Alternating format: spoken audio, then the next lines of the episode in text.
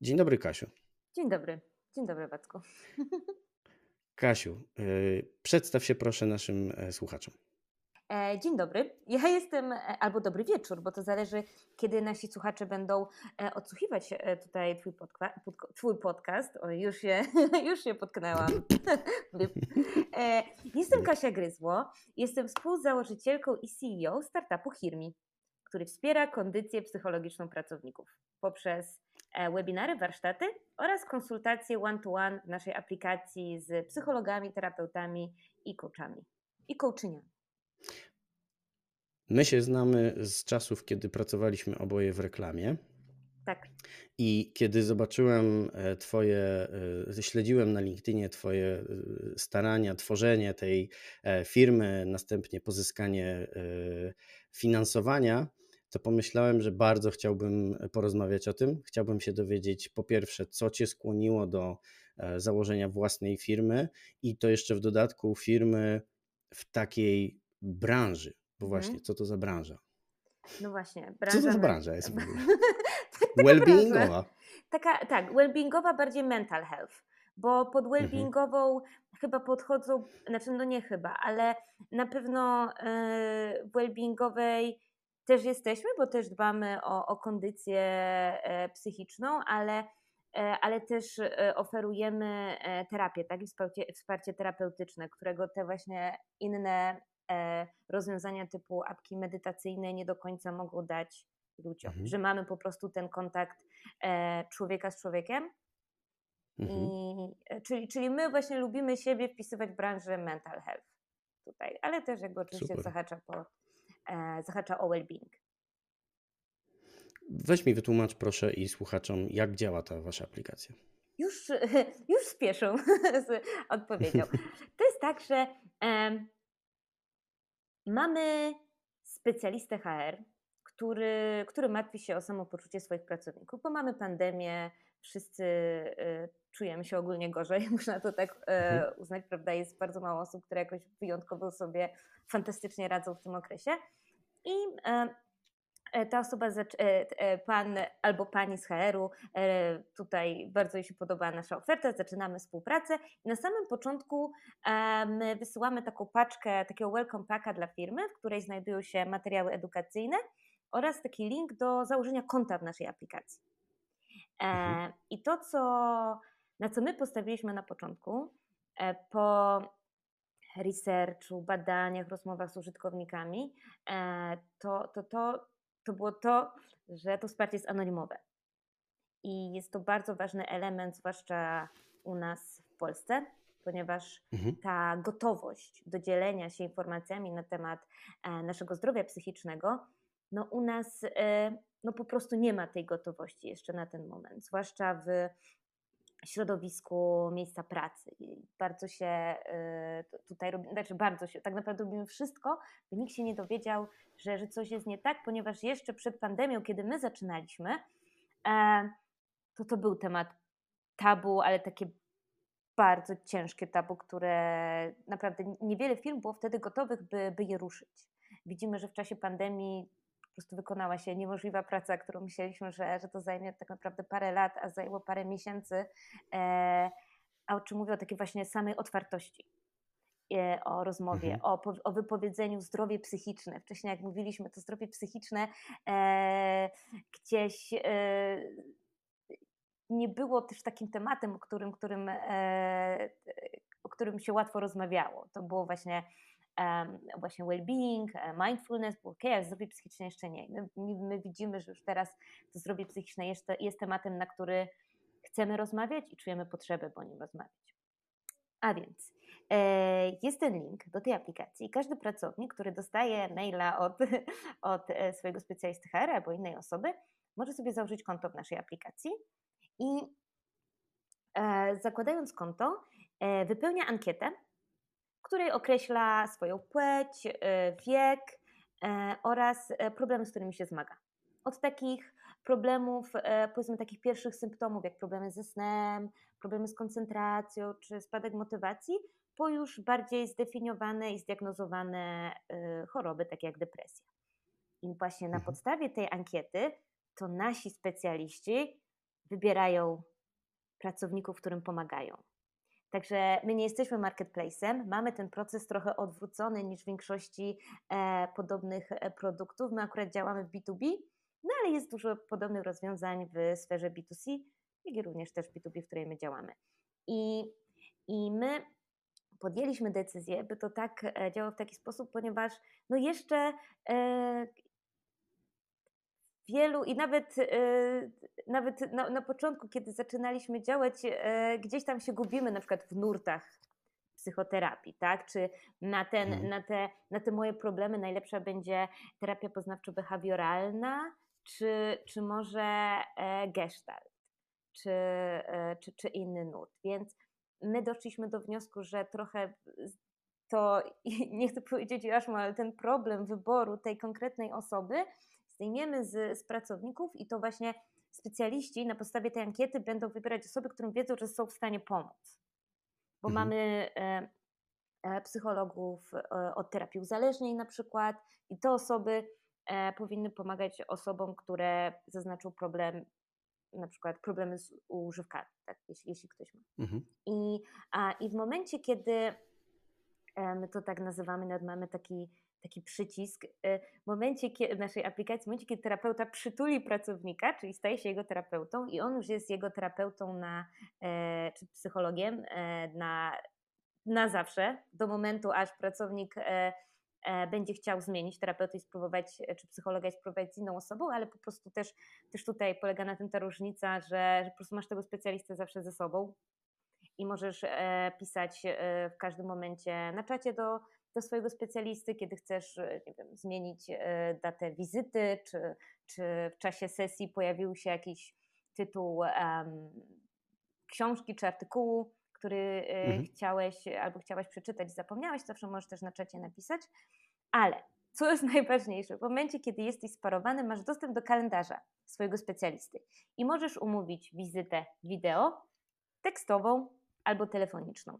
Wizyty tekstowe i wideo trwają tradycyjnie 50 minut, ta sesja tekstowa trwa 25 i wszystkie te formy kontaktu odbywają się u nas w naszej aplikacji, którą my zbudowaliśmy. Mhm. Ona jest bezpieczna, e, z szyfrowaniem danych end-to-end. -end i tutaj poszliśmy wbrew temu, e, co wymaga troszkę środowisko inwestorskie, czyli tego zbierania danych i analizowania.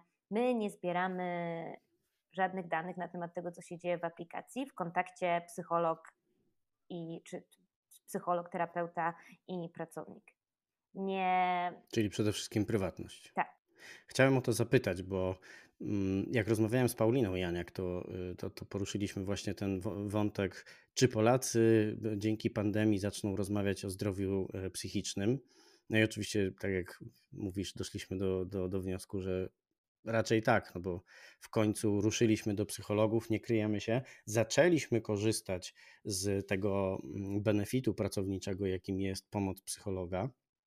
No ale ona, jak w tych benefitach pracowniczych, jest zwykle ograniczona do jakiejś jednej czy mm. dwóch wizyt y, na pół roku, co jak wiadomo w, w tych problemach niekoniecznie jest wystarczające. E, ale, ale y, ja zawsze miałem taką obawę, myśląc o benefitach y, pracowniczych tego typu, że właśnie, czyli mój pracodawca będzie wiedział, tak. od czego ja jestem uzależniony. Panie, panie kochany. Dokładnie. E, tak i Wiesz co, my to też troszeczkę cofnęło, nie chcę powiedzieć, że cofnęło nas, nasz produkt, ale wydłużyło też proces rozwijania naszego produktu, by, te, by ten element anonimowości naprawdę zachować. Mamy wszystko mhm. przemyślane na każdym kroku od tego momentu, że w momencie, kiedy ty e, umawiasz się na przykład na sesję z, ze specjalistą, no to dostajesz potwierdzenie mailowo, że ta sesja została zarezerwowana i ona ci wskakuje do twojego kalendarza. Ale mhm. żeby nikt się nie dowiedział, że rozmawiasz z psychologiem, to jest to po prostu opisane jako sesja czy wizyta mhm. w firmie, a nie pojawia się e, słowo psycholog. E, I, I tak, tak, do, do, do, tego stopnia też ten proces właśnie. Jesteś bardzo chory, umówiona wizyta na Twoją chorobę psychiczną. tak, ale nie, ale nie psycholog. Półtorej godziny. tak. I, e, i co się, y, i, i co, właśnie, bo wiesz, tak naprawdę ten, na samym początku ten proces dawania dostępu do tego typu pomocy jest, jest pewnym wyzwaniem, żeby to utrzymać właśnie w tym procesie, znaczy w tym stanie anonimowości jak najbardziej.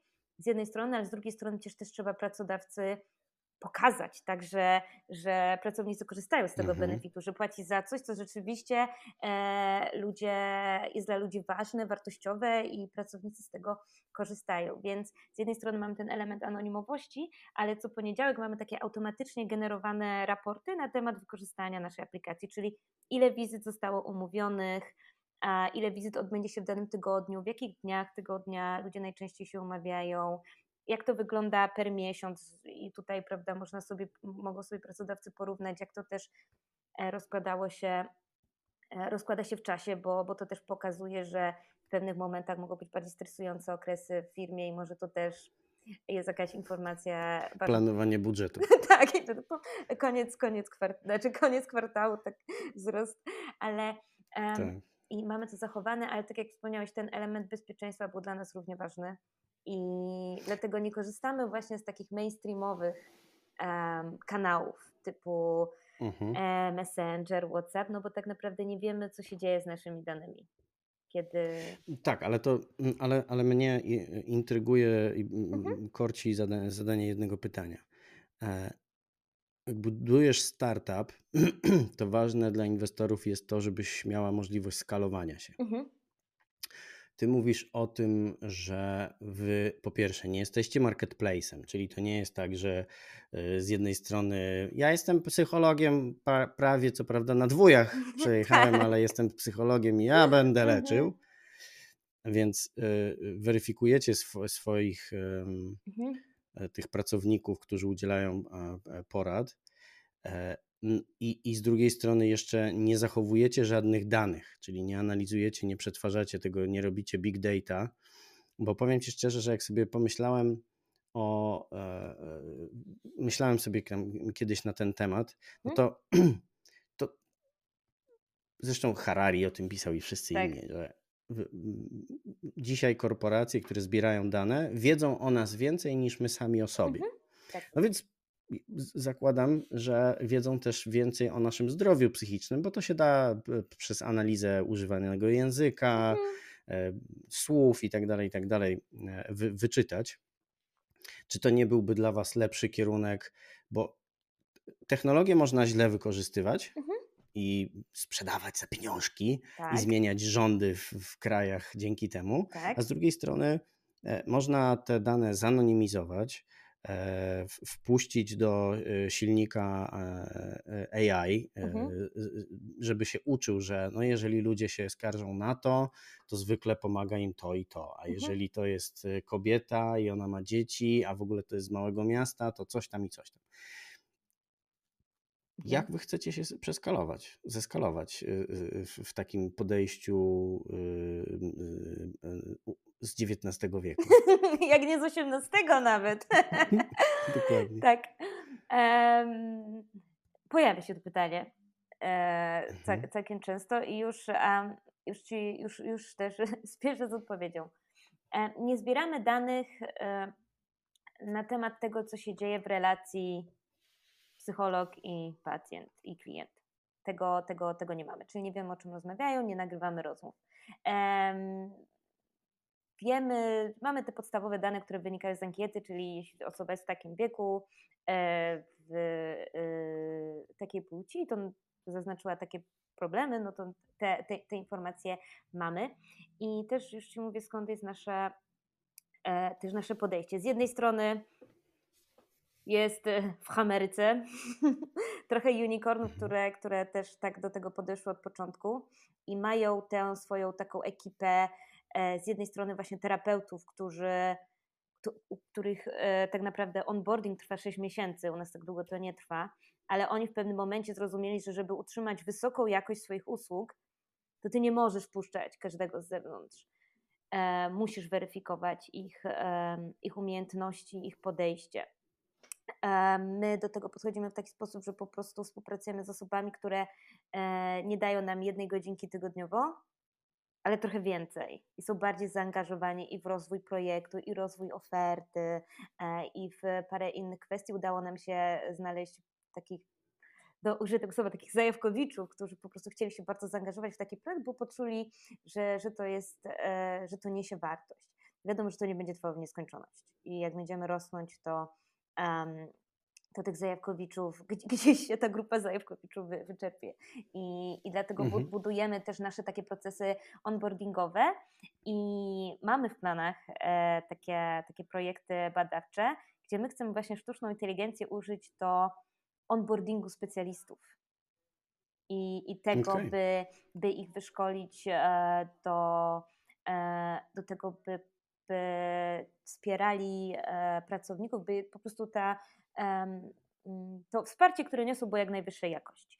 Więc to jest, to jest ta, ta, ta jedna rzecz. Mm, wyprzedzenia. Mhm. O, wyprzedzenia trendów. Tak.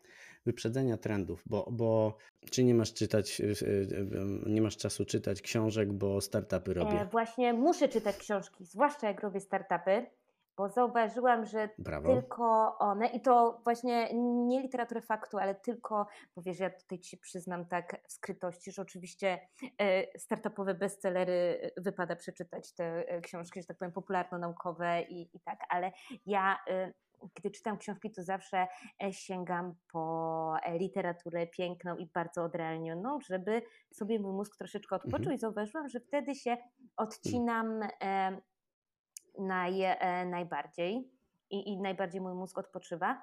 E, ostatnio, to, to nie jest jakaś naj, najświeższa książka, ale e, Marcina Wichy książka i wiesz co, my naszą aplikację budowaliśmy od początku ze specjalistami, terapeutami, psychologami, którzy też e, mieli doświadczenie w, w technologiach wsparcia psychologicznego. I to, co my bardzo wierzymy, i to, co oni gdzieś tam nabijali do głowy, ale my to osobiście wierzymy, że, e, że zawsze ten kontakt człowieka z człowiekiem, jeśli chodzi o wsparcie psychologiczne, będzie bardzo ważny. Że sztuczną inteligencją nie załatwimy mm, naszej terapii czy konsultacji psychologicznej. E, wierzę, ale to tak tylko to jest takie moje osobiste zdanie, Kasi Gryzło, to nie jest oficjalny stand firmy, firmy Hirmi, mhm. że, że może do, do badania pewnych symptomów, znaczy, znaczy po, raczej sztuczna inteligencja może nam pomóc, gdy gdzieś tam opowiemy, jakie mamy symptomy, może wskazać, e, jakie jest prawdopodobieństwo pewnych, nie wiem, wyzwań czy nawet zaburzeń, natomiast do mhm. już faktycznego e, wspierania, wspierania ludzi, to my mamy taką wizję w firmie, że tam zawsze będzie człowiek po drugiej stronie. Ten kontakt zawsze będzie wspierany przez technologię, my będziemy robić wszystko, by ta technologia była jak najwyższym poziomie, jak, najba, jak najbardziej spersonalizowana, dawała jak największy komfort, bezpieczeństwo odbiorcy, ale chcemy, żeby tam po drugiej stronie był człowiek, który jest najdroższym elementem, prawda, tutaj naszego przedsięwzięcia, najmniej e, pewnym, ale bierzemy no całe ryzyko na, na siebie i w to, i w to, w to wierzymy. No rozumiem, to taki mm, model, bym powiedział, usługi premium, bo ja zakładam, że to nie będzie e, tak tanie jak jakaś sztuczna inteligencja, która będzie tam losowała sobie, dobierała z big data e, podpowiedzi e, dla ludzi. Aczkolwiek muszę powiedzieć, że z jednej strony wierzę i podzielam Twoją wiarę w to, że taka usługa jest potrzebna, że ludzie ludziom, mhm. że, że łatwiej człowiek będzie w stanie wejść w skórę tej drugiej osoby i zastanowić się, co tam mu siedzi e, w głowie. Ale z drugiej strony, jak patrzę i czytam o tym, jak rozwija się sztuczna inteligencja, jak rozwijają się algorytmy, jak e, dołożysz do tego mm, e, komputery kwantowe mhm. i całą jeszcze przyszłość kolejnych dziesięcioleci, to śmiem twierdzić, że tego typu usługi to one mają nie, nie powiem, że krótki, ale one mają swoją datę ważności, nie? czyli w pewnym momencie y, ta sztuczna inteligencja bardzo miłym głosem, mhm. wybranym spośród miliarda tak. głosów, takim, który jest najbardziej miły i pewnie jeszcze dobrany do Twojego y, pacjenta, będzie w stanie lepiej doradzić, lepiej zrozumieć, nie jest zbajasowana, nie ma, nie ma tych błędów poznawczych wynikających z własnego życia. I no i przejdziemy na ten automatyzm. I zobacz, mi na przykład przychodzi taka rzecz do głowy, mm, bo czytałem w, w tym roku książkę e, Sztuka obsługi penisa. Mhm. To jest mhm. taki wywiad z seksuologiem. Mhm. E, I on tam twierdzi, że są pacjenci, którzy przez rok nie są w stanie się otworzyć przed terapeutą. Mhm. Tak. No tak się wstydzą. Tak. I dopiero no, po jakimś bardzo długim czasie następuje ten, to zaufanie, następuje e, przełamanie tej własnej nieśmiałości. I zastanawiam się, czy przypadkiem rozmowa z maszyną nie będzie łatwiejsza. Mhm. E, tak, też są. Nikt mnie tam po drugiej stronie tak naprawdę nie słucha, więc ja mogę mu powiedzieć o najgorszych rzeczach, jakie chodzą mi po głowie. Ten komputer mnie nie oceni, tylko wypluje mi jakąś odpowiedź, podpowiedź. Mhm, tylko, że to są trochę dwie różne formy kontaktu. Bo jeśli chcemy mhm. usiąść przed maszyną i się wygadać, to możemy po prostu usiąść przed maszyną, powiedzieć coś do tej maszyny, ona nie będzie nas oceniać, to będzie wartościowe spotkanie, to na pewno będzie bardzo wartościowy czas, bo też wypowiedzenie pewnych kwestii jest już elementem takim terapeutycznym i bardzo mhm. pomaga w całym procesie. Natomiast e, też ważnym elementem m, mm, takiego kontaktu z psychologiem jest sam kontakt z człowiekiem. Że ty po prostu chcesz, żeby po tej drugiej Prawda. stronie e, był ktoś prawdziwy. Ktoś, kto właśnie też ma takie słabości jak ty. Kto to zrozumie. Kto ma te błędy poznawcze, kto, e, kto opowie ci. Ja rozumiem, że może sztuczna inteligencja też opowie ci coś wstydliwego, co się wydarzyło w jej życiu, ale to sztuczna inteligencja, ona nigdy się nie musi tak wstydzić jak człowiek, bo wstyd jest jedną z, tak, z takich emocji, która gdzieś nas tak zamyka i, e, i też jest jakieś, jakoś taką nicią porozumienia. Więc. Mhm. E, E, ja absolutnie tutaj nie twierdzę, że, że nie sztuczna inteligencja i wsparcie psychologiczne nie ma, mm, e, nie ma tutaj prawa, prawa bytu, bo oczywiście, że tak jak już wcześniej powiedziałam, ma na przykład wiesz, w tym, w tym może pierwszym właśnie e, kontakcie właśnie troszeczkę wybadywania, z jak, badania z jakimi problemami ktoś przychodzi, to, czy, czy ta osoba mówi prawdę, czy nie. Okej, okay, tutaj trochę fantazjuję, ale już są jakieś, znaczy też, też są startupy, które oddały ten proces, e, że tak powiem, postawienia diagnozy sztucznej inteligencji. I, i, i, są na rynku i świetnie, świetnie sobie radzą. E, so, będą też produkty potrzebne i nawet jest e, taka aplikacja w Stanach, która nazywa się Hear Me Up. Bardzo podobnie do nas, gdzie po prostu wchodzisz sobie do aplikacji i mówisz, co chcesz, a po drugiej stronie po prostu słucha cię człowiek. I on nie jest specjalistą, tylko sobie tam siedzi i cię słucha.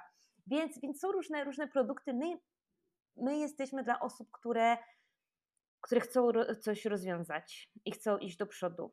I tym e, i akurat na tym etapie, na którym są, dalej wierzymy, że w 2020 roku i jeszcze w 2030 będzie to nadal, nadal człowiek.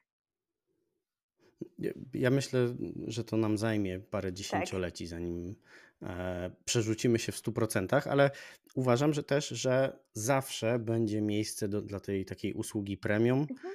E, w której będzie się liczył ten ludzki dotyk i ludzka usługa. Mm, natomiast zastanawiam się, zastanawiam się nad, e, bo powiedziałaś, że my zaczęliśmy się o tym otwierać. E, Pewnie miałaś na myśli Polaków. Tak.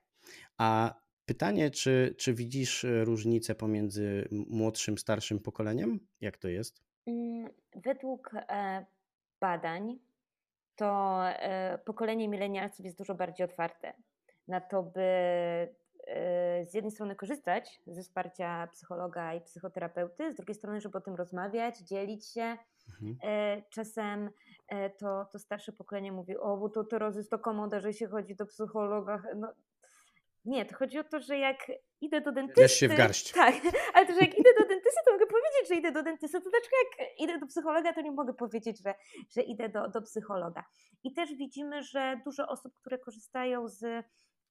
E, dużo pracowników, którzy, którzy korzystają z firmy, to, to są osoby gdzieś tam właśnie w tym, w tym wieku, ale nie jest to reguła, jest też, e, wspieramy też sporo po prostu osób 55 plus i, i też, i też one, one szukają pomocy. Jeśli chodzi o nasze doświadczenie, to dużo zależy od organizacji i od firmy mhm. i, i tej właśnie kultury organizacji, która jest w, da, w danej firmie. Czy rozmawia się o, e, o zdrowiu psychicznym? Czy były już jakieś działania mhm. wellbeingowe, jakieś webinary, jakieś programy e, wprowadzone? Czy poszedł na przykład kiedyś w ogóle jakiś mail, hej, dzisiaj jest Dzień Walki z Depresją, chcielibyśmy Wam powiedzieć wszystkim, że jest to poważny problem i że wspieramy Was w tym, e, w każde osoby, które cierpią na, na depresję, to wspieramy Was w stawianiu czoła temu wyzwaniu. Więc mhm. tutaj raczej my patrzymy na to, na to z tej perspektywy, że to w jakiej firmie jesteś, jaka jest kultura, trochę wpływa na to, jak e, wpływa na tę gotowość korzystania z, z tego typu wsparcia. A czy wy macie takie ambicje, żeby tworzyć nowe sposoby y, walki z depresją? Na przykład e, dziewczyna Jane McGonigal stworzyła tą, ta, ta twór, twórczyni Super Better. Mhm. E, ona tworzy gry, które po, po, pomagają walczyć z różnymi chorobami właśnie psychicznymi typu depresja. E, to jest, wydaje mi się to strasznie ciekawe, mhm. pociągające, dlatego że to jest takie wykorzystanie technologii w, właśnie w dobrym, w dobrym celu.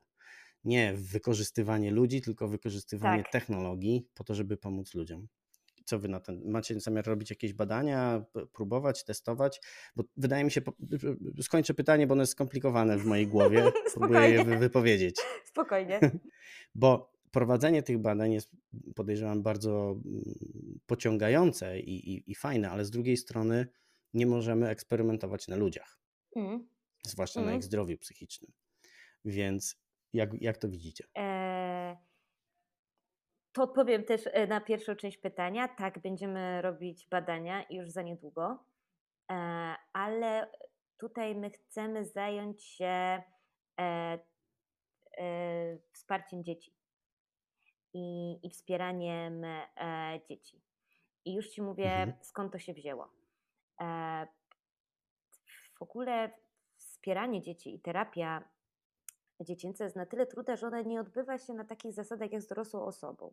Z dorosłą osobą to jakby terapia polega głównie na rozmowie, tak? Wymieniamy się informacjami, um, pacjent mówi terapeucie o swoich doświadczeniach, terapeuta zadaje pytania, które mają naprowadzić e, pacjenta czy klienta do, e, do, zrozumienia czegoś. Natomiast z dziećmi, natomiast z dziećmi to często, często są używane metody G, metody właśnie gry, zabawy e, i tego online'owo nie jesteśmy w stanie tak prosto zrobić. Zaczęła się pandemia, hmm. wiele ośrodków się zamknęło, e, zwłaszcza na początku i te dzieci zostały e, same, bo, bo tak jak już wspomniałam, trudno właśnie tylko w, w postaci konsultacji wideo tym dzieciom pomóc.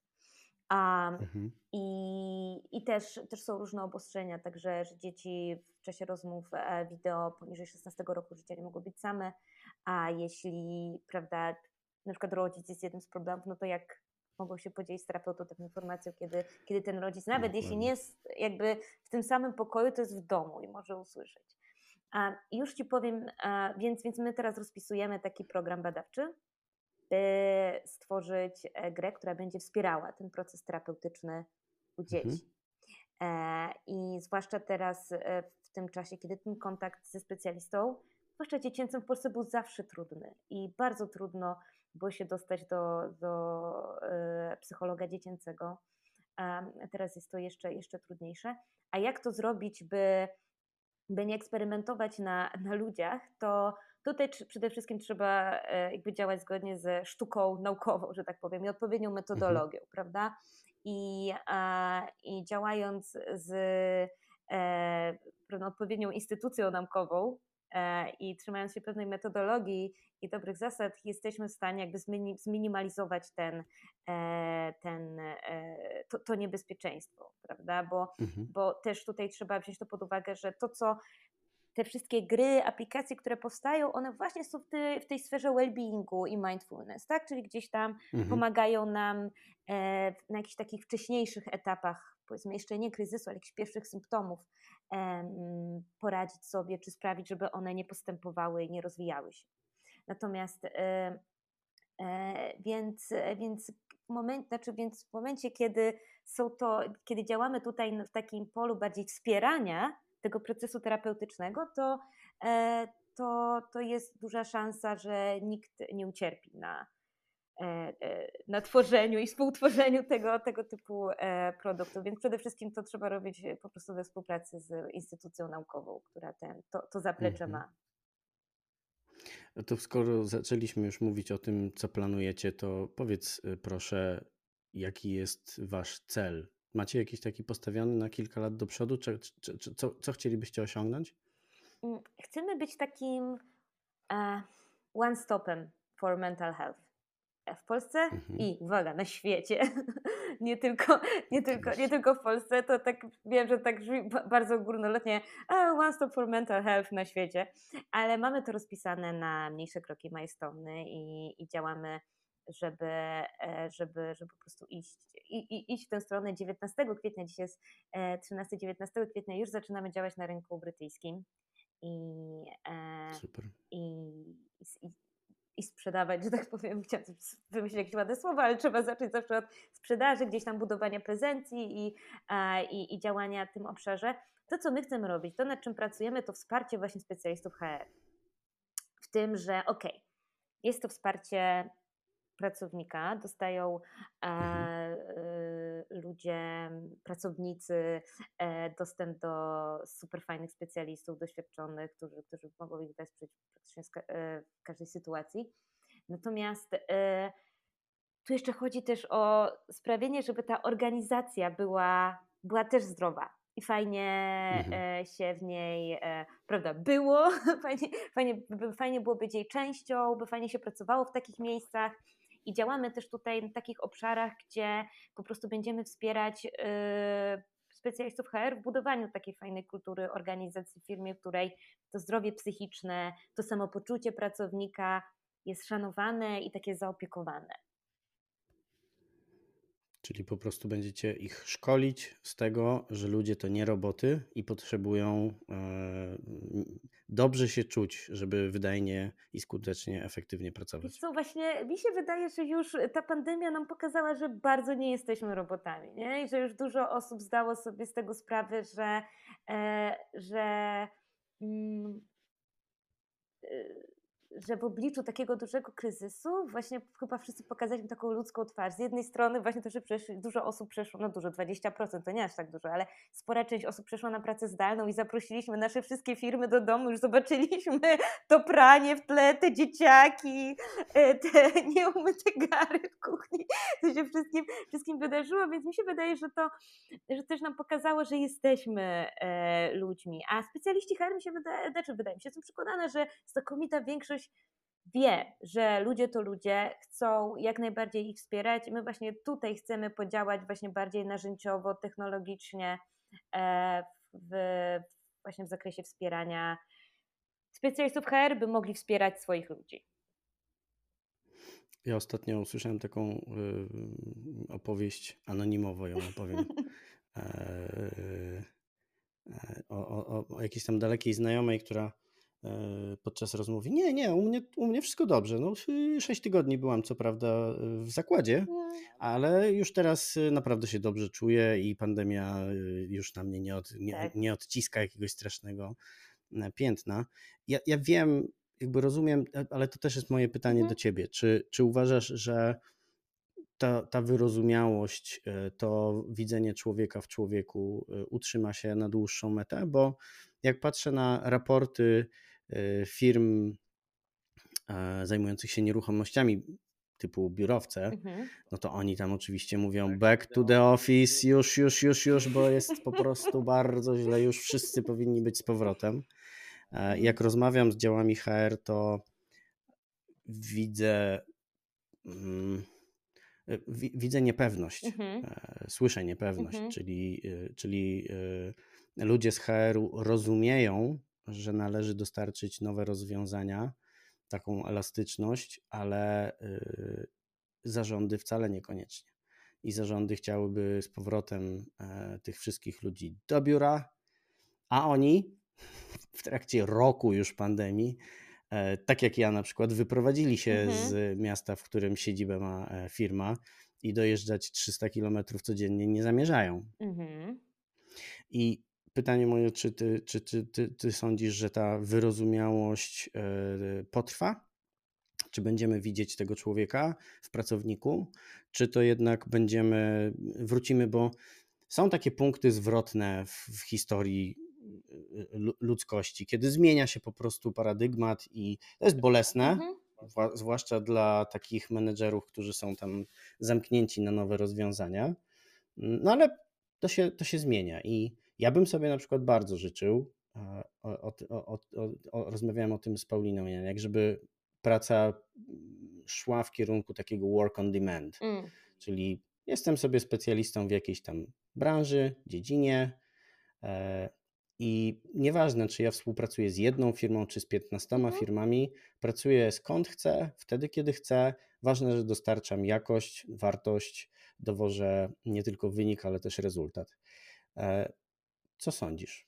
E, to zacznę od Twojego przykładu. Wyobraź sobie właśnie, że Ty się z całą rodziną już przeprowadziłeś e, e, poza Warszawę, 300 km od Warszawy Mhm. i teraz Twój pracodawca każe Ci wrócić, no to, e, to nie Zwalniam się. Tak, to nie, no właśnie, to nie będzie, nie będzie takie proste. Wiesz, z jednej strony tak, biurowce e, oczywiście jakby no to jest naturalne, że będą wzywać, tak, tak, wracamy, bo już będzie super. No ale jest to też duży wydatek dla pracodawcy utrzymywać całe biuro dla wszystkich pracowników, więc mi się wydaje, że też ten C-level i board zdaje sobie z tego sprawę, że e, robiąc e, taką pracę hybrydową, znaczy jakby realizując ten hybrydowy plan, czyli nie wiem, dwa tygodnie w biurze, dwa tygodnie poza biurem, no jest to też dla nich duża oszczędność. To jest jedna rzecz, e, która do nich przemawia. A druga jest taka, że że tak, że to człowieczeństwo wierzy, że zostanie i pracodawcy będą wsłuchiwać się bardziej w potrzeby ludzi, bo to, co było bardzo, za, znaczy nie wiem, czy bardzo zaskakujące, ale takim fajnym sygnałem to w pierwszych tygodniach pandemii, gdy pracownicy biurowi przeszli e, do, do swoich domów, przeszli na pracę zdalną, to bardzo Mhm. skoczyła produktywność. I jakby świetnie, świetnie to zaczęło działać. W czasie drugiej fali pandemii oczywiście spadło, no bo żyjemy w pandemii, żyjemy w bardzo trudnych e, po prostu warunkach, tak? Otoczeni e, chorobą, która dla wielu osób jest e, śmiertelna.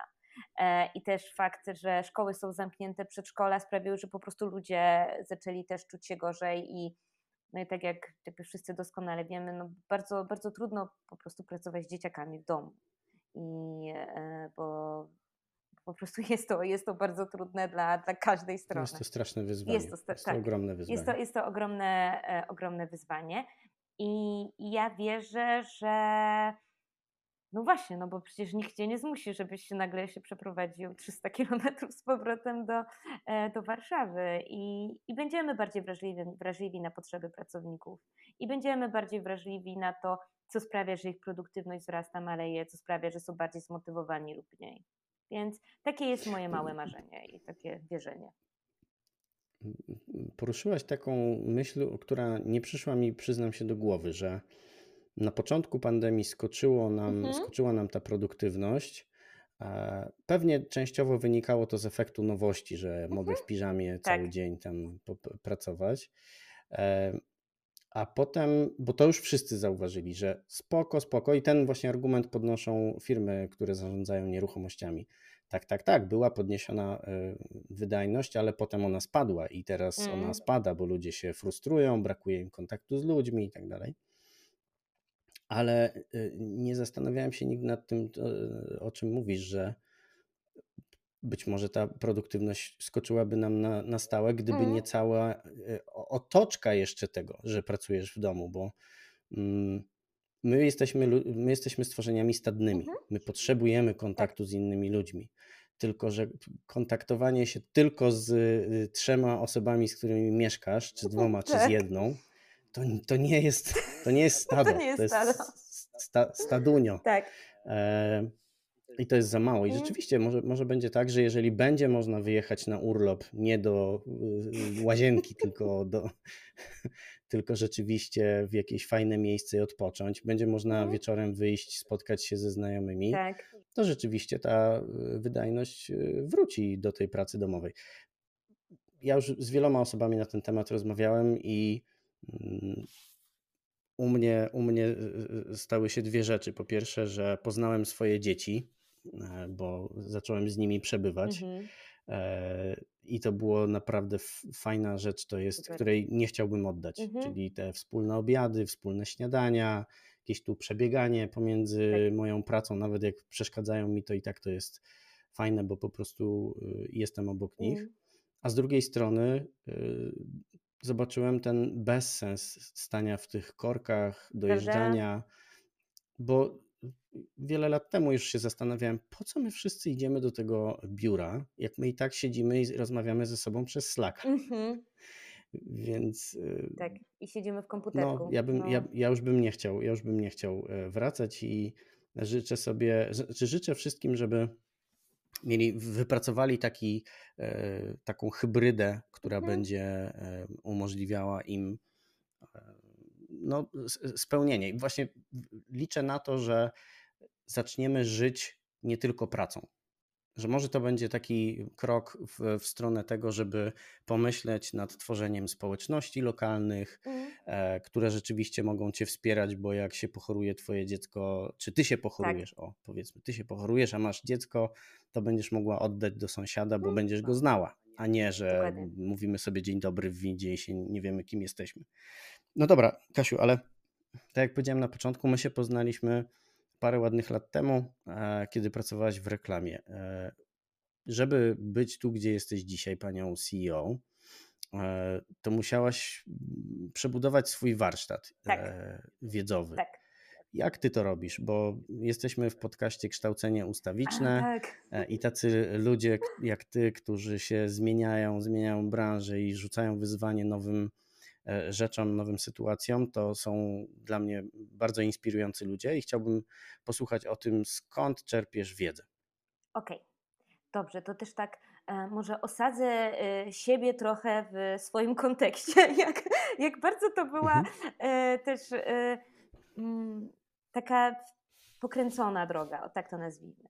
Bo no właśnie, będąc CEO, no to siedzę sobie w Excelu, w sprawozdaniach finansowych, też w modelach. Ja widzę, jak ty na mnie patrzysz, że ty po prostu w to nie wierzysz, że ja, ja bo ja, ja, ja pozwolę, że przywołam jedną taką historię, jak, e, bo wiesz co, nawet to, to po prostu tak mi utknęło w pamięci, że czasem wracam do tej historii, tak jak chcę troszeczkę sobie tak e, po ramienku, po ramienku sama siebie poklepać, to sobie przypominam, jak mi Wacek kiedyś powiedział, że Gryzu, jak ty byś miała wystawić fakturę, to po prostu e, chyba świat by wybuchł. No bo ja pracowałam w dziale kreacji przez, e, no i mhm. tak zaczynałam, przez e, parę pięknych lat w w, w, agencjach reklamowych, czyli nawet pracując w agencji reklamowej, w agencjach marketingowych, nawet nie, nie brałam się za te rzeczy takie bardziej client serwisowe, newbies, tylko takie stricte, prawda, kre, mhm. kreacyjne, więc siedziałam sobie w świecie e, pisania e, scenariuszy, czy wymyślania haseł, czy mhm. wymyślania pomysłów na kampanię, więc jak kiedyś musiałam za coś tam opłacić, a wziąć fakturę pro forma, to oczywiście coś znowu zrobiłam źle i po prostu zrobiłam to tak źle, że w pewnym momencie Wacek po prostu padł na, na podłogę i powiedział, że jakieś, jakieś w ogóle wystawić jakąś fakturę, to... Yy, no to byłoby ciekawie. No ale co? No ale tak się wydarzyło, że po pracowaniu w agencjach, właśnie w tym takim świecie e, kreatywnym, w tych działach kreacji, e, przeszłam na freelance.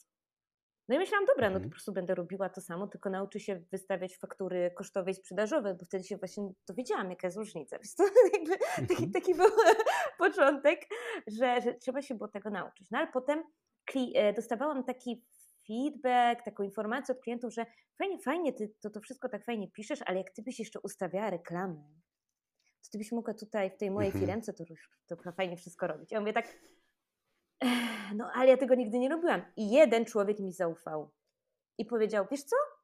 Ja, bo ja powiedziałam, nigdy tego nie robiłam, ale może się nauczę. I on powiedział, dobra, masz tutaj budżet i, i naucz się.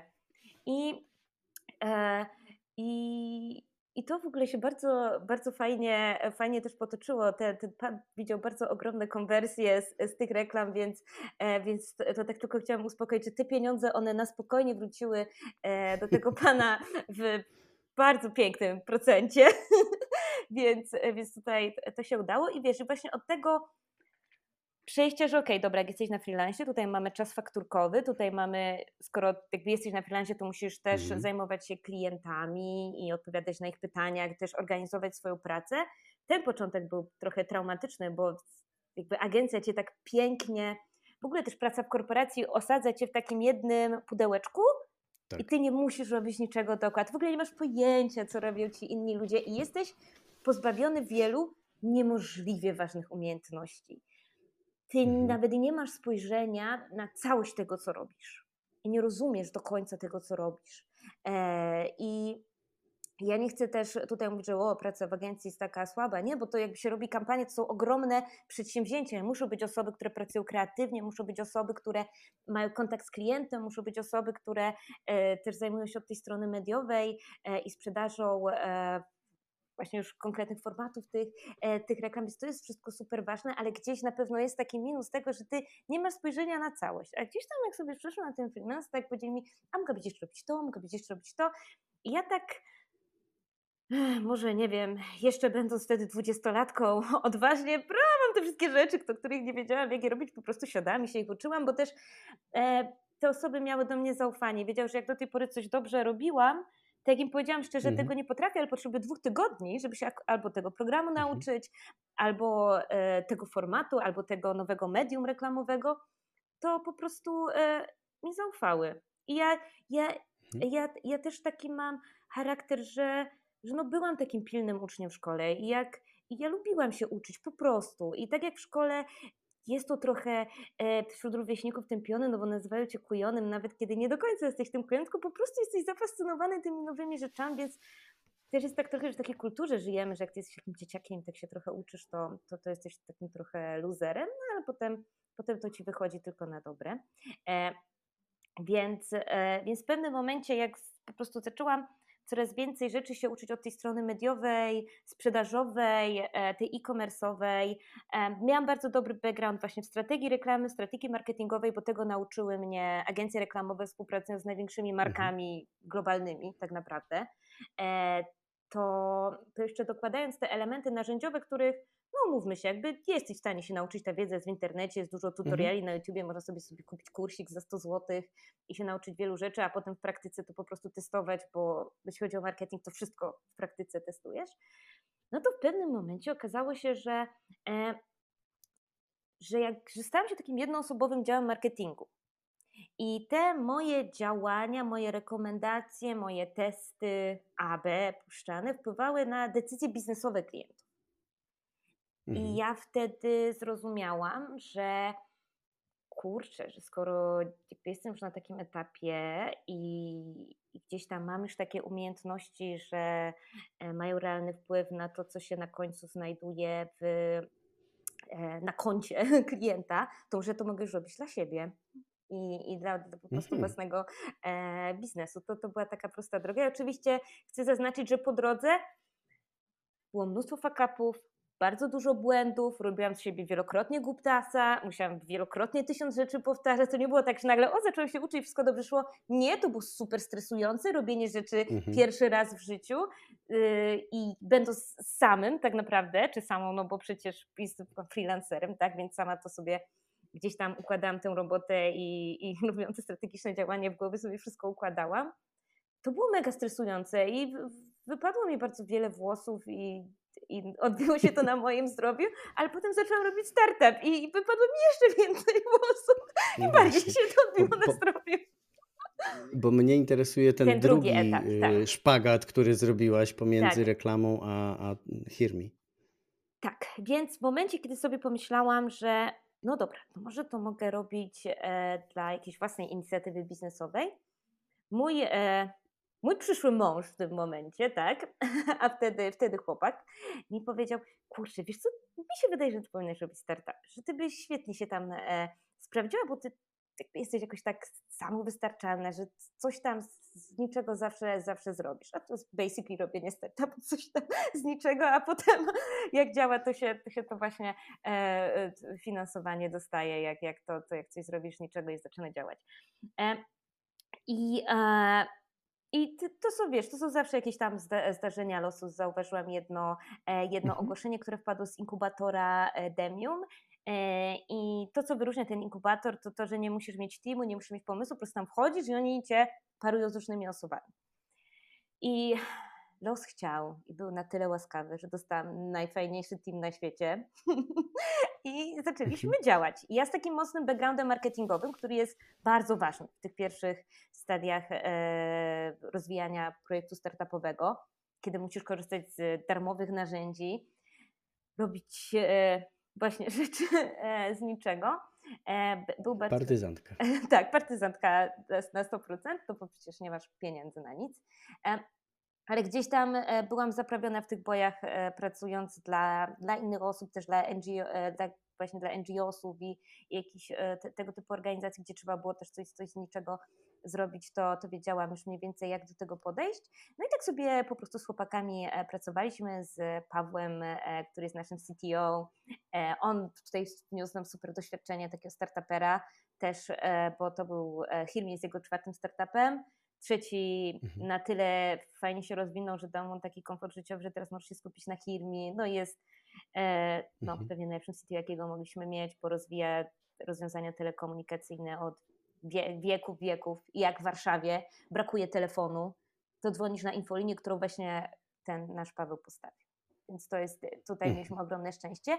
I Michała, Michała, który był e, project managerem, product ownerem e, w takich właśnie IT projektach dla globalnych firm i dla takich mniejszych polskich średnich e, przedsiębiorstw. No i tak wiesz, każdy miał gdzieś tam swoją swoją, no i tak, no i Michał też jest niesamowity, potrafi w 24 godziny załatwić wszystko, co jest w ogóle niemożliwe do załatwienia, mhm. więc, więc każdy miał jakiś, jakiś, jakiś swój taki talent, nie? no i gdzieś tam zaczęliśmy sobie to rozwijać, no i przyszedł, przyszedł moment e, taki, że do właśnie kontaktu z inwestorem już trzeba było się zdecydować, kto będzie tym CEO. No i no i ja chciałam zostać CEO. Ja, ja, ja, ja, ja chcę. Bo, e, bo to, co i, I wiadomo, teraz wiesz, bo, bo, to jest to pytanie, a dlaczego Kaśka ty zostałaś ty CEO? Skoro ty, ty tutaj jakby mówisz, że przed chwilą nawet nie, nie byłaś w stanie dobrze jakby fakturki wziąć pro forma w odpowiedni sposób. Mm, bo y, ja gdzieś tam jakąś swoją siłę widzę w tym, że ja sprawiam, że ludzie pracując y, czują się dobrze. Mhm. I że y, z jednej strony jestem w stanie gdzieś podkręcać ten ich potencjał, motywować, że że lubię też stwarzać takie środowisko, żeby każdy ten potencjał realizował i, i działał e, na tym zakresie, który, e, który lubię, a jak gdzieś tam staram się te wszystkie elementy spinać e, razem. No bo tego właśnie też nauczyła mnie agencja marketingowa. Kampania jest dużym przedsięwzięciem, jest dużo małych elementów, prawda, które dzieją się z każdej strony. Mhm. I też od tej strony, no jak nawet pracowaliśmy razem w takiej mniejszej agencji, tak, no to wtedy ma się ogląd na po prostu więcej tych elementów i I gdzieś tam lubię też to wszystko spinać razem, ale bardzo lubię sprawiać, żeby ludzie realizowali swój e, e, potencjał, żeby im się fajnie po prostu pracowało. No, no i oprócz tego to dochodzi jeszcze spowiadanie. Dlaczego, no. dlaczego psychologia? Okay. Dlaczego pomoc y, ludziom? E, to jest. E, dobrze. zaczęliśmy przed. E, zaczęliśmy przed pandemią, więc jeszcze zanim no właśnie, bo to nie jest pomysł mm, pandemiczny, nie, nie jest... że o matko ludzie się teraz yy, nie wiedzą, tak. co zrobić ze sobą, e, tylko to było wcześniej. Tak. I, I ten pomysł był w inkubatorze już wcześniej. To nie jest tak, że my we trójkę się spotkaliśmy, padliśmy na taki pomysł, tylko zostaliśmy mhm. właśnie dobrani do, mm, do takiego teamu, bo po prostu mogliśmy sobie wybrać różne pomysły i naszej trójce, na początku była nas w ogóle czwórka, ale teraz już, już jest trójka, spodobał się właśnie ten pomysł. I no jest pytanie może, dlaczego wszyscy poczuliśmy ten pomysł? No bo każdy z nas w swoim życiu prywatnym osobiście lub najbliższa osoba yy, miała bardzo taką dramatyczną historię związaną ze zdrowiem mhm. psychicznym, która była spowodowana przez pracę. I mhm. każdy z nas, yy, albo osobiście, albo nasza też najbliższa osoba musi się do dnia dzisiejszego borykać z, z po prostu z konsekwencjami tego, jak, mhm. jak została, że tak powiem, psychicznie no tu użyję takiego e, eufemizmu, zmielona, tak? bo to, to trochę jest mhm. gorsze nawet niż, niż zmielenie. I, I my wszyscy sercem poczuliśmy ten pomysł i zaczęliśmy tworzyć produkt, który my byśmy chcieli, by był w naszej firmie. I, i wtedy zaczęliśmy, i dlatego mi się wydaje, e, udało nam się bardzo ten element anonimowości, bezpieczeństwa e, pozostawić w, tej, e, w tym projekcie, rozwijać, bo my wiedzieliśmy, jak bardzo jest to ważne. I, i w pewnym momencie też zaczęliśmy zapraszać y, psychologów, terapeutów, którzy są takim naszym, do dzisiaj, naszym ciałem doradczym, bo my nie jesteśmy terapeutami i, i nie jesteśmy mhm. psychologami. Więc y, tutaj mamy właśnie naszych specjalistów, którzy od początku jakby zwracali na uwagę, jak powinna wyglądać ta aplikacja, co powinno się znaleźć, jak powinien wyglądać regulamin, tak? Y, I, i jak, jak postępować w, w konkretnych sytuacjach zagrożenia życia, i tak dalej. Więc, więc mieliśmy to wsparcie, ale to tak powstało trochę od nas, dla nas 5 lat wcześniej. Spoko. Bardzo mi się podoba ta historia, dlatego że uważam, że te dobre e, firmy powstają z głębokiego zrozumienia insightu. E, a oczywiście im bliżej nas ten insight i bliżej to zrozumienie z naszego doświadczenia wynika, tym lepsze. Ale podsumowując, y, bo zapytałem Cię skąd czerpiesz wiedzę, czyli Aha, rozumiem, dobrze. że czerpiesz ją z e, no, doświadczenia, z empirii. Tak. E, a oprócz tego? Więc tylko jeszcze tak pokrótce, bo są różne sposoby uczenia się. I ja jestem tą osobą, która nie czyta instrukcji, tylko bierze mhm. i idzie i po drodze się bardzo często e, wywraca, ma bardzo poharatane kolana i czoło, ale taki właśnie jest mój sposób e, nauki właśnie taki bardzo empiryczny i przez to, że mam kontakt z tym, czym się uczę i w, i w taki sposób się uczę. A skąd e, zdobywam wiedzę i zawsze staram się zdobywać wiedzę poza tym obszarem, którym, którym się zajmuję by pewne mhm. elementy mhm. spoza branży, z którym, w której w tym momencie pracuję, e, gdzieś tam może albo adaptować, albo znaleźć pewne analogie, albo techniki, które można, e, które można zaaplikować właśnie w tej technologii, właśnie nie wiem, w tej komunikacji nawet, czy w tym modelu biznesowym, e, czy, czy w sposobie zorganizowania naszej, e, naszej firmy i współpracy z, z psychologami. Więc jeśli chodzi o takie, takie stricte jakieś takie narzędzia, których używam, no to jestem człowiekiem, człowiekiem newslettera. czerpię, wiedzę, z, czerpię wiedzę z newslettera, który do mnie przychodzi. I oczywiście, jak jestem w konkretnej branży, no to sobie skrzętnie subskrybuję te newslettery branżowe. Mhm. Fajnie, bo powstają takie społeczności dla przedsiębiorców, E, I, one są bardzo fajnym takim miejscem wymiany wiedzy, czerpania z doświadczenia. Ja akurat jestem. Jakiś przykład? Ja akurat jestem członkiem founders.pl i oni bardzo fajnie to rozwijają pod kątem fajnych warsztatów, konsultacji e, i materiałów, które, które dostarczają. Bardzo fajnie. Zresztą jakiekolwiek tam sobie zadasz pytanie, to zawsze ktoś ci odpowie i cię będzie wspierał. E, Pucek też ma swoją e, Wiadomo. Tak, wiadomo, Pucek też ma swoją e, społeczność, do niej e, jeszcze nie należę, ale może, może zacznę. E, czerpać wiedzę... W... To po, polecam. Tak, właśnie też, te, też wiem i to rozważam, to chyba powinno się po prostu wydarzyć. Fajnie czerpać po prostu wiedzę od ludzi i nie bać się pytać innych o pomoc, o ich historię.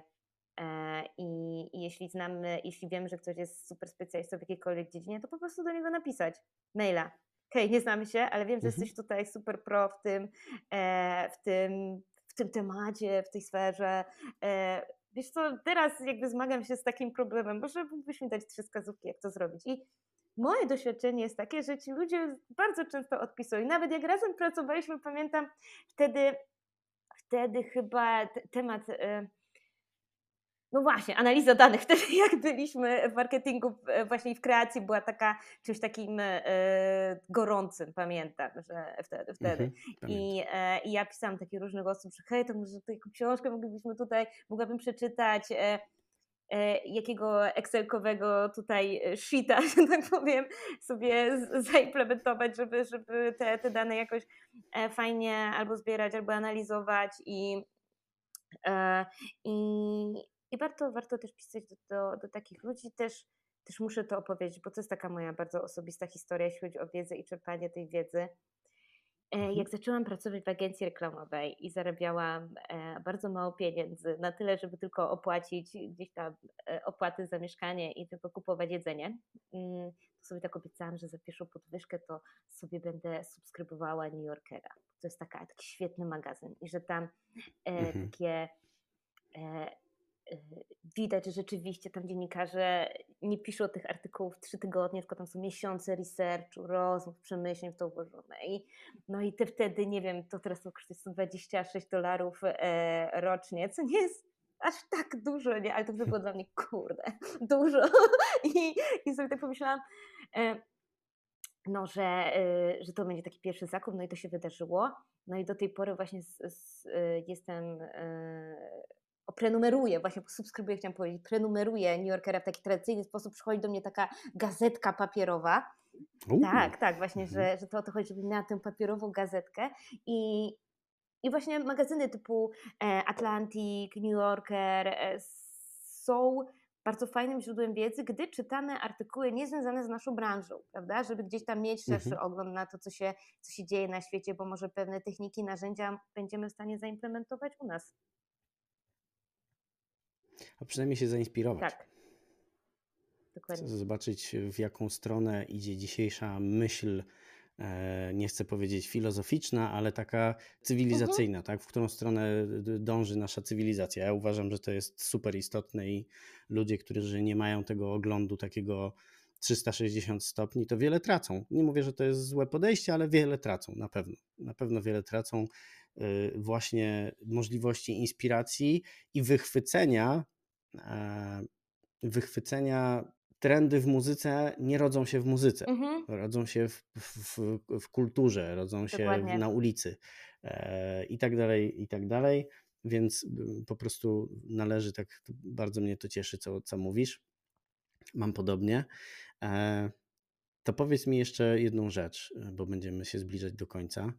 E, pytanie, które zadaję wszystkim. E, co byś sobie sama szepnęła do uszka, jakbyś mogła wsiąść w wehikuł czasu i z tą wiedzą i tym doświadczeniem dzisiaj CEO, startuperki, e, szepnąć sobie na początku swojej kariery zawodowej, w pierwszym dniu pracy?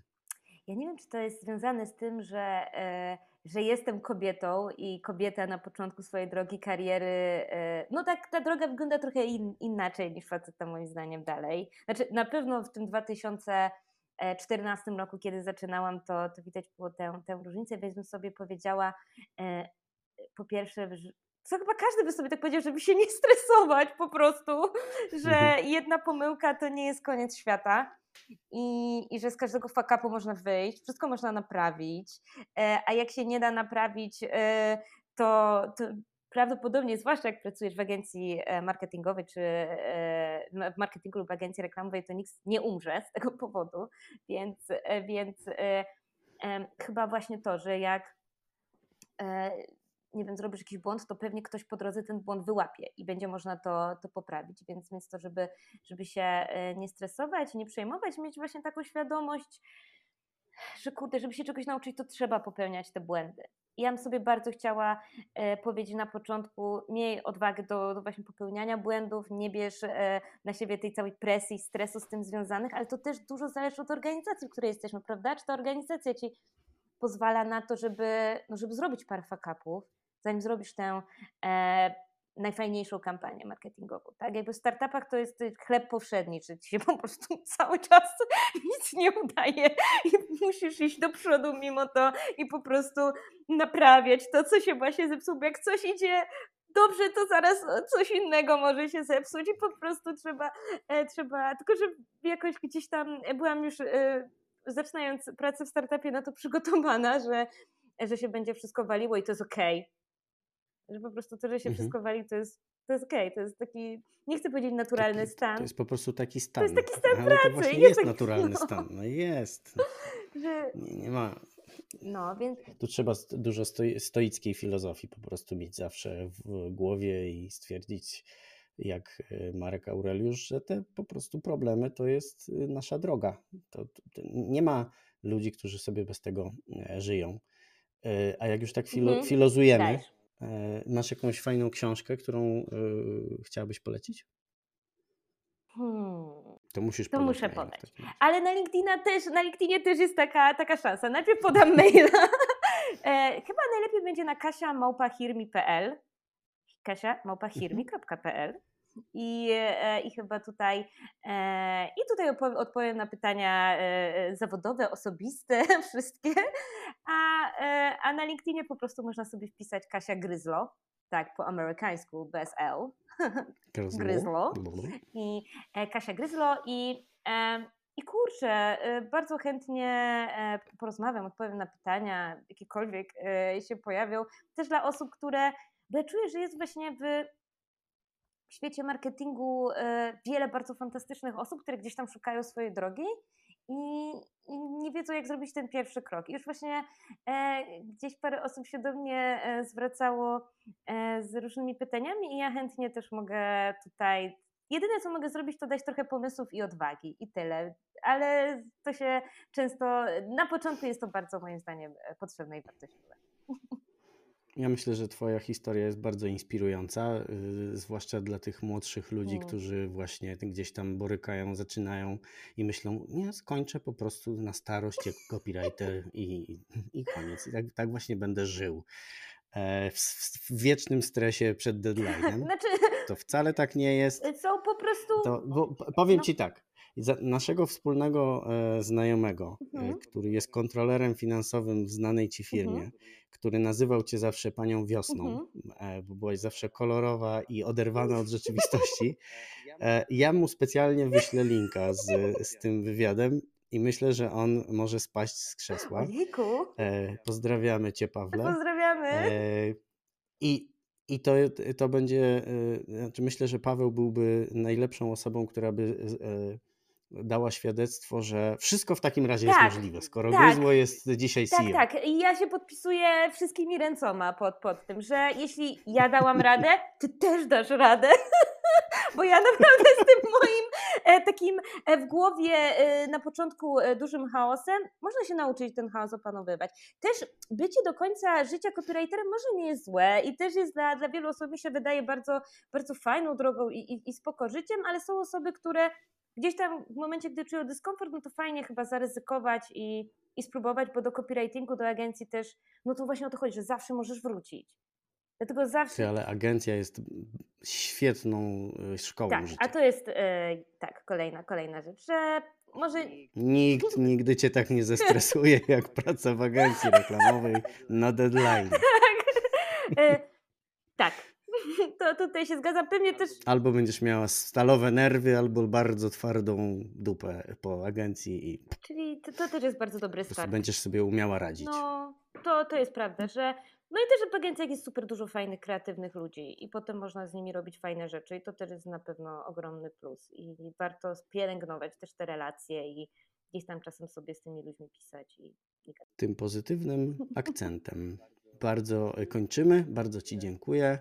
E, mam nadzieję, że będziemy mogli e, spotkać się za kolejne pół roku, rok i mi powiesz, jak tam, jak tam. Kolejno już 48 tysięcy rynków po prostu, wszyscy się spowiadają w, przez Hirmi. Wprowadziliśmy też spowiedź. Tak. E, tak, tak. O kurczę, no, no ciekawe to będzie. Jakbyś, jak właśnie jak pogadamy za rok, za pół roku, co ja, co ja ci powiem, to mówię tak, słuchaj Wacega, masz pożyczyć 5 złotych. No wiesz, może być tak. Nie, nie, nie, nie, nie. Ja będę do ciebie dzwonił, e, żebyś mnie przewiozła Bentleyem. Życzę ci wszystkiego Dziękuję. najlepszego, najbardziej startupowego. Dziękuję. A... Samych sukcesów i skalowania. Dziękuję bardzo. Ja też bardzo dziękuję za zaproszenie e, i bardzo też było mi miło, że, że pamiętasz, że obserwujesz i że, e, i, że, i że mogłam sobie tutaj z tobą pogadać. Bardzo miła rozmowa. Też pozdrawiam twoich słuchaczy bardzo serdecznie i no i zapraszam do kontaktu. W, każdym temacie, w każdej sprawie, każdym, może w każdym problemie, nie, bo nie jestem w stanie na wszystkie problemy znaleźć e, tutaj rozwiązania, ale... Ale możesz udzielić, po, po, dać ale linka do specjalisty. Tak. Dokładnie. Dzięki wielkie. Się trzeba się zarejestrować. Tak. Dzięki. Do usłyszenia, pa. Rzeczy, których się nie, rzeczy, które nie wyrzuciłem. Let me Google Jak, tak, rzeczy, których nie, nie wyrzuciłem, e, czy, czy się, o Boże, dlaczego? No bo to jest tak, że jak robisz startupy, to musisz dużo przy, jakby przyjmować informacji i potem ci po prostu różne mhm. informacje z tej głowy uciekają. To było chyba właśnie rzeczy, których nie wyrzuciłem. Mhm. Taka bardzo przyjemna i podzielona na krótkie rozdzielki, więc jak jesteśmy super zmęczeni, to warto właśnie przeczytać, bo ona aż tak bardzo nie będzie angażowała naszej głowy, a jestem teraz po lekturze fantastycznej książki, która zdobyła e, nagrodę Niken, tę ostatnią. E, I e, jest to, tytuł jest coś tam, coś tam, ale czyli przypowieść o Jakubie Szeli, pana Raka. Mhm. I ona jest właśnie o mitologii galicyjskiej, znaczy trochę osadzona właśnie w tej mitologii galicyjskiej, ale ona jest właśnie tą historią Jakubie Szeli, czyli o takim chłopie, który sprzeciwił się panom i zrobił pierwsze e, chłopskie powstanie i tutaj niższe jakieś gafy, no ale chyba jedyne tak naprawdę w Polsce na, na taką skalę. I, I ono jest osadzone w takim, no i ta rewolta jest osadzona w takim fantastycznym świecie. I mimo tego tak dużo e, mądrości przez nią prze, e, przez nią, o zapomniałam tego słowa, przebłyskuje, ale nie ma takiego słowa. Przebija, tak. Już jest. Już jest tak. Już jest. I, I tam są bardzo, bardzo fajne przemyślenia właśnie dlaczego w pewnym momencie jesteśmy w stanie y, podjąć decyzję, że jesteśmy właśnie chłopami, a co trzeba zrobić, czyli tak poddajemy się po prostu pewnej grupie i dlaczego tak jest i jaki to jest trochę mindset, który nam, który nam na to pozwala i, i co trzeba zrobić może, żeby z tej mentalności trochę, trochę wyjść, takiego poddaństwa i, i tego, że się zgadzamy na, na, różne, na różne krzywdy. Ona oczywiście to bo cóż ja mogę powiedzieć, oczywiście jestem bardzo prosto z chłopa i w ogóle tutaj ja widzę moją, o, moją ogromną wartość w tym, że ja mam chłopski rozum, to jest na 100%, bo ja, mój chłopski rozum to jest jedna z moich największych e, życiowych wartości, więc e, ale, ale gdzieś tam, no, no jest, to, jest to bardzo, bardzo, to była też ciekawa zależność właśnie chłopa i pana i to, że tych panów było dużo mniej, chłopów dużo więcej, a, a ci panowie z tymi chłopami robili co, co chcieli, nie? I, e, i, I bardzo jest to ciekawe studium tego i, i bardzo, bardzo serdecznie polecam. Jest, dużo, jest też bardzo zabawna, e, są też wątki erotyczne, więc po prostu full entertainment. Wszystko. Wszystko. Jak gra o tron. Tak, to jest. Jejku, trochę to mogłaby być taka gra o tron, no. E... Polska gra tak. o tron. O Jakubie Szeli. Słuchaj, powiedz mi, e, powiedz mi proszę i powiedz słuchaczom, z czym do ciebie uderzać, to już chyba wiemy, e, czyli z problemami. tak, wysłucham. E, gdzie, gdzie, gdzie się z tobą najlepiej kontaktować? Jak się z tobą najlepiej kontaktować? Przez LinkedIn? Można napisać na LinkedIna. Ale z LinkedInem jest tak, że jak się napisze i, i, się potem przeczyta taką wiadomość, to ona może szybko znikać. A jak ktoś do mnie napisze maila, to ja na maile mhm. na 99% odpiszę zawsze. Cześć. Witaj w kolejnym odcinku podcastu Kształcenie Ustawiczne. Dzisiaj rozmawiam z Kasią Gryzło, współzałożycielką startupu HearMe, który niesie pomoc psychologiczną e, pracownikom korporacji. E, temat jakże na czasie. E, Kasia opowiada też o swojej drodze od pracownika korporacji do właściciela startupu, który pomaga innym pracownikom korporacji. Także serdecznie zapraszam wszystkich, którzy myślą o podobnej drodze.